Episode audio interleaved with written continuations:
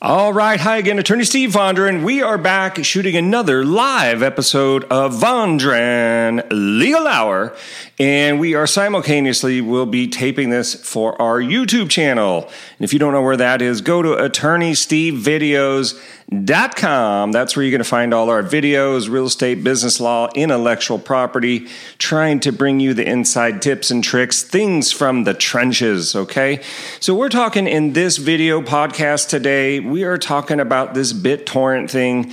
This is getting big. This is blowing up. Parents don't know what's going on. We're getting more calls. The bottom line is this, okay? If you have kids and they're working home on their computers and they're downloading the BitTorrent application, which is a really neat thing, it allows kids and people to share, file share um, amongst themselves. Files being anything, anything that can be digitized. It could be video games, it could be comic book, it could be music, songs, lyrics, books, poems. Um, software programs. A lot of big thing are software programs. So, but these these pieces of content that are being shared around are copyrighted. Okay, somebody has the copyright to them. Now, whether they registered those copyrights or not totally different question. But for what you have to understand for purposes of this video, for purposes of copyright law, is if somebody else created it, somebody else could potentially have legal rights in it. Now, there's some other things, fair use and public domain. We are going to talk about these in some other videos. You're going to need to know these. But just suffice it to say, if you're sharing these files on BitTorrent, it, it seems like a really neat thing, right? Because you get into this big swarm, you're sharing files with other people, other so you're downloading files, you're sharing files, people are downloading files from you, they're downloading files from them, they're downloading files. So it's this big swarm of file sharing of all different types of files. Now, some companies you know, and I'm going to say in particular, music and video companies, the bigger ones, okay, the bigger ones that have the clout, the bigger ones that want to come out and send the message that nobody steals our IP, as they as they tell me sometimes when these other lawyers call up, is just tell your client to stop stealing our product. You wouldn't walk into Blockbuster Movies or Best Buy and pull out, you know, free movies off the shelf, stick them in your pocket, and leave, would you? No, of course not. So stop doing it online. Okay, so we have some other responses to that I'm not going to go into here, but I just want to talk about these BitTorrent cases. And then you get the letter. You get a letter from your ISP, your internet service provider, telling you that your kid has downloaded something, or maybe it's you. Sometimes it's adult pornography, you know, from one of these pornography companies. So, regardless of the matter, you end up getting this copyright infringement notice that's telling you, it may just tell you to cease and desist, in which case you're lucky. Maybe you're, you get a, a strike from your ISP or something telling you don't do this again. Maybe that's it. You're lucky. Um, but it may progress if you know notices get ignored. You may find yourself in a position where now you have a law firm on it. When I say law firm, I mean an intellectual property law firm that's good at what they do, and they're here to enforce rights. They're here to get a settlement payment. They're here to get you stopped. They may want to seek an injunction against you who knows? Okay. But those are the cases where you give us a call. We can go through your case. We can see if a motion to quash the subpoena may be something you want something you don't, don't want. Maybe you need a protective order. Maybe you're just looking for anonymity and a quick settlement. There's lots of different scenarios, and we can help you take a look at that. Okay. So, but in these cases, they become even more important. Some people say the strategy is just throw them away, just keep throwing them away. Do not respond. Do not engage in the letter. And that may work for some people, no question. Okay. Uh, but the other questions, the ones that I want to talk about, are the ones where you have substantial equity in your real estate. Let's just say, or you have assets, but we're going to talk about real estate here. Okay. So some people, even though the market crashed, the real estate market crashed, there has been some signs of life coming back in different areas. But if you have equity in your property, you may find that somebody will figure that out. They'll get your subscriber address and name and address from the ISP. And there's lots of tools where you can look people up and see, you know, do they have assets? Do they have a home?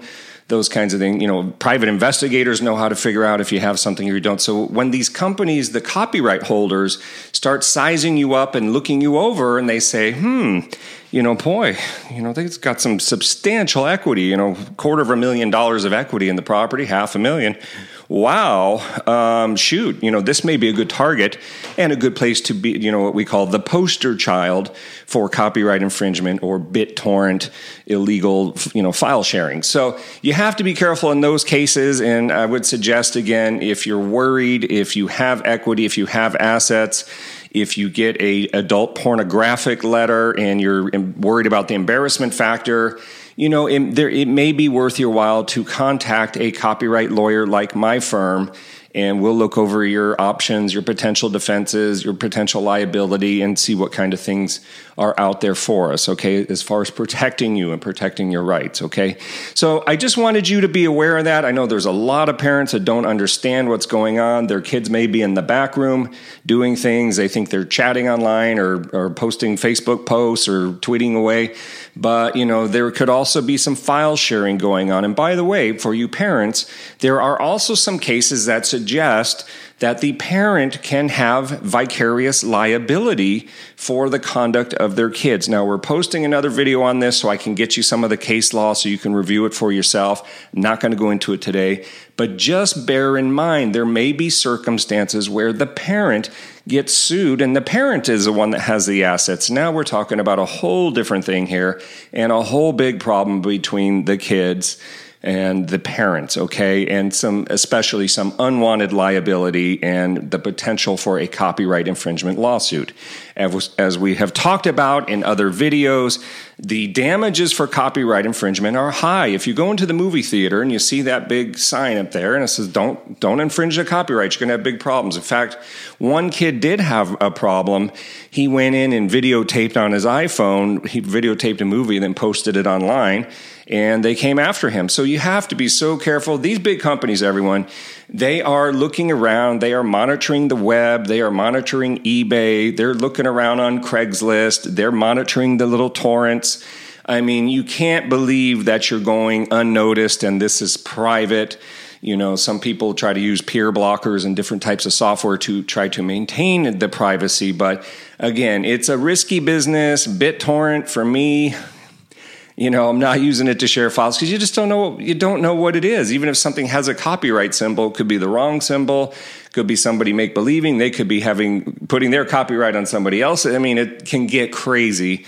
So you really have to do a deep level of due diligence before you're engaging in copying distributing publicly performing transforming, those kinds of things. So I just wanted everyone to be aware. I hope this is just some general legal information, some things to be thinking about in this area of BitTorrent. We are a BitTorrent defense law firm, copyright firm, and we also help with software audits, people that are buying and selling software online, and companies that are being audited by big organizations like the BSA or the SIIA, Microsoft, Adobe, Autodesk, you know, down on the line. So, but anyway, uh, give us a call. We offer free initial consultations to clients.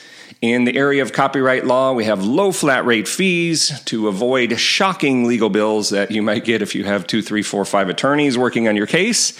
And, you know, we can help get you protected. Okay, Attorney Steve Vondran, thanks a lot. If you enjoyed this video, feel free to share it on your social media networks.